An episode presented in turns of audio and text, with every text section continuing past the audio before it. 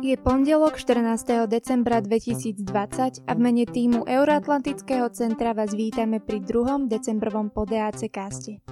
Prinášame vám prehľad piatich správ zo zahraničia za uplynulý týždeň. Príjemné počúvanie dnešného podcastu vám praje Baška a Katka. Ponorka Vladimír Monomach, súčasť ruskej tichomorskej flotily, v sobotu 12. decembra odpálila 4 rakety Bulava z podmorskej polohy v Ochotskom mori. Atrapy ich bojových hlavíc zasiahli určené ciele na strelnici v Archangelskej oblasti na severozápade Ruska, ktorá je vzdialená viac ako 5500 km od miesta odpálenia rakiet. Rusko takto demonstruje silu jadrových zbraní, ktoré má k dispozícii – informoval o tom ruský minister obrany Sergej Šojgu v správe pre prezidenta Vladimíra Putina. Sobotnejším štartom rakiet sa tak zakončilo rozsiahle cvičenie ruských strategických jadrových síl, ktoré sa začalo v stredu minulý týždeň. Vladimír Monomach je jednou z nových jadrových ponoriek triedy Borej, ktoré nesú každá 16 kusov rakiet typu Bulava a majú slúžiť ako jadro námornej zložky národných jadrových síl na ďalšie 10 ročia. Rusko v posledných rokoch rozšírilo svoje vojenské cvičenia kvôli napätiu z USA. K narastu napätia vo vzťahu medzi dvoma krajinami došlo hlavne po anexii Krymu Ruskom v roku 2014. Testovanie balistických rakiet prichádza necelé dva mesiace predtým, ako začiatkom februára vyprší americko-ruská zmluva o kontrole zbraní New Start podpísaná v roku 2010. Moskva a Washington diskutovali o možnosti jej predlženia ale doteraz nedokázali prekonať rozdielne pozície a návrhy. Potom, čo Moskva a Washington v minulom roku odstúpili od zmluvy o likvidácii rakiet stredného a kratšieho doletu z roku 1987, je New Start jedinou dohodou o kontrole jadrových zbraní medzi dvoma mocnosťami. Nedelné parlamentné voľby vo Venezuele podľa očakávania vyhral blok strán naklonených prezidentovi Madurovi. Podľa údajov webovej stránky volebnej komisie získala socialistická strana a jej spojenci 253 z 277 kresiel v parlamente.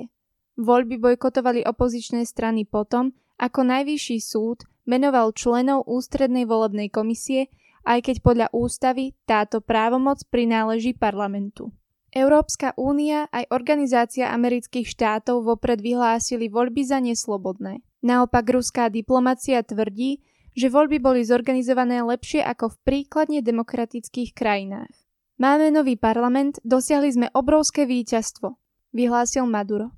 Volebná účasť bola 31%, čo je oproti 71% v roku 2015 výrazný pokles. Reálna venezuelská opozícia bola nahradená falošnou, uviedol Juan Guaido. Predseda parlamentu Guaido prestane byť predsedom parlamentu 5. januára, keď novozvolení poslanci zložia prísahu. Guaido zároveň vyzval venezuelčanov k účasti v online referende, kde sa môžu vyjadriť, či si prajú koniec Madurovej vlády a nové voľby. Maduro dlhodobo označuje Gajda za bábku Spojených štátov a viní USA za zlú ekonomickú situáciu vo Venezuele. Po niekoľkých rokoch odkladania kubanský vodca Miguel Díaz-Canel oznámil, že očakávané menové zjednotenie dvoch ostrovných mien nastane od 1. januára 2021. Výmenný kurz bude 24 pesos za 1 americký dolár. Na Kube je od roku 1994 platný systém duálnej meny. Popri oficiálnej národnej mene sa na platobné transakcie taktiež používa tzv. konvertibilné peso. Využívané je väčšinou zahraničnými turistami a je zhruba ekvivalentné americkému doláru. Po uvedení menovej reformy sa očakáva devalvácia kubanského pesa, nakoľko ekonomovia budúci rok očakávajú až trojcifernú mieru inflácie. S vysokým rastom cien počíta aj kubánska vláda, ktorá prislúbila výrazné zvýšenie platov. Kuba túto reformu niekoľko rokov odkladala, pričom čakala na priaznivejšie ekonomické podmienky. Nakoniec prichádza v čase predpokladu výrazného hospodárskeho prepadu. Hospodárska komisia OSN pre Latinskú Ameriku a Karibik očakáva 8-percentný pokles kubánskej ekonomiky ako dôsledok koronavírusu a taktiež amerického embarga. Na samite v Bruseli sa v piatok 11. decembra lídry Európskej únie dohodli na rozšírení sankcií voči Turecku. Rozhodli sa tak v súvislosti s tureckým prieskumom zásob zemného plynu vo vodách Stredozemného mora. Bohužiaľ, Turecko podniklo jednostranné kroky s provokatívnym zámerom voči Európskej únii a jej členom. Uviedlo 27 lídrov Európskej únie v spoločnom vyhlásení zo samitu. Aj napriek výzvam zo strany Grécka a Cypru sa lídry Európskej únie zároveň dohodli, že nebudú zatiaľ presadzovať ekonomické sankcie a podkopávať už aj tak zničenú tureckú ekonomiku, čo by mohlo viesť k destabilizácii regiónu.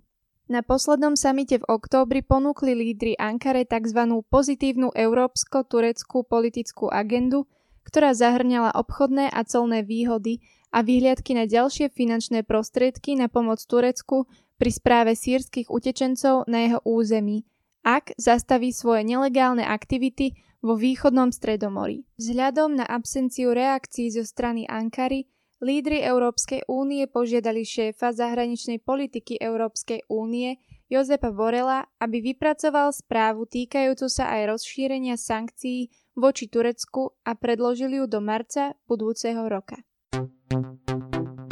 Gruzinská vláda podala demisiu. Piatok túto správu oznámila gruzinská vládna tlačová služba. Taktiež poznamenala, že predseda vlády a s ním celý kabinet sú až do vymenovania nového kabinetu poverení vykonávaním svojich funkcií. Na základe ústavy má teraz gruzinský parlament dva týždne na to, aby schválil novú vládu. Ak sa tak nestane, tak následne prezidentka Salome Zurabišviliová bude musieť rozpustiť parlament a vyhlásiť predčasné parlamentné voľby. Ústredná volebná komisia 3. decembra zverejnila konečné výsledky dvojkolových parlamentných volieb ktoré sa konali 31. októbra a 21. novembra. Podľa týchto výsledkov zvíťazila vládnúca strana Gruzínsky sen Demokratické Gruzínsko, pričom získala 48,22% hlasov a tým aj 90 zo 150 mandátov v parlamente. Opozičný blok Sila v jednote, ktorého súčasťou je aj strana Zjednotené národné hnutie, založená ex-prezidentom Michailom Saakašvilim, získala podľa oficiálnych výsledkov 27,18% hlasov. Celkovo opozícia po voľbách obsadí 60 poslaneckých kresiel. Opozičné strany výsledky hlasovania neuznávajú a považujú voľby za zmanipulované. To by bolo pre dnešné vydanie všetko. Ďalšie informácie o Euroatlantickom centre nájdete v popise tohto podcastu a taktiež na našom Instagrame alebo Facebooku. Prajeme ešte príjemný deň a úspešný týždeň. Do počutia.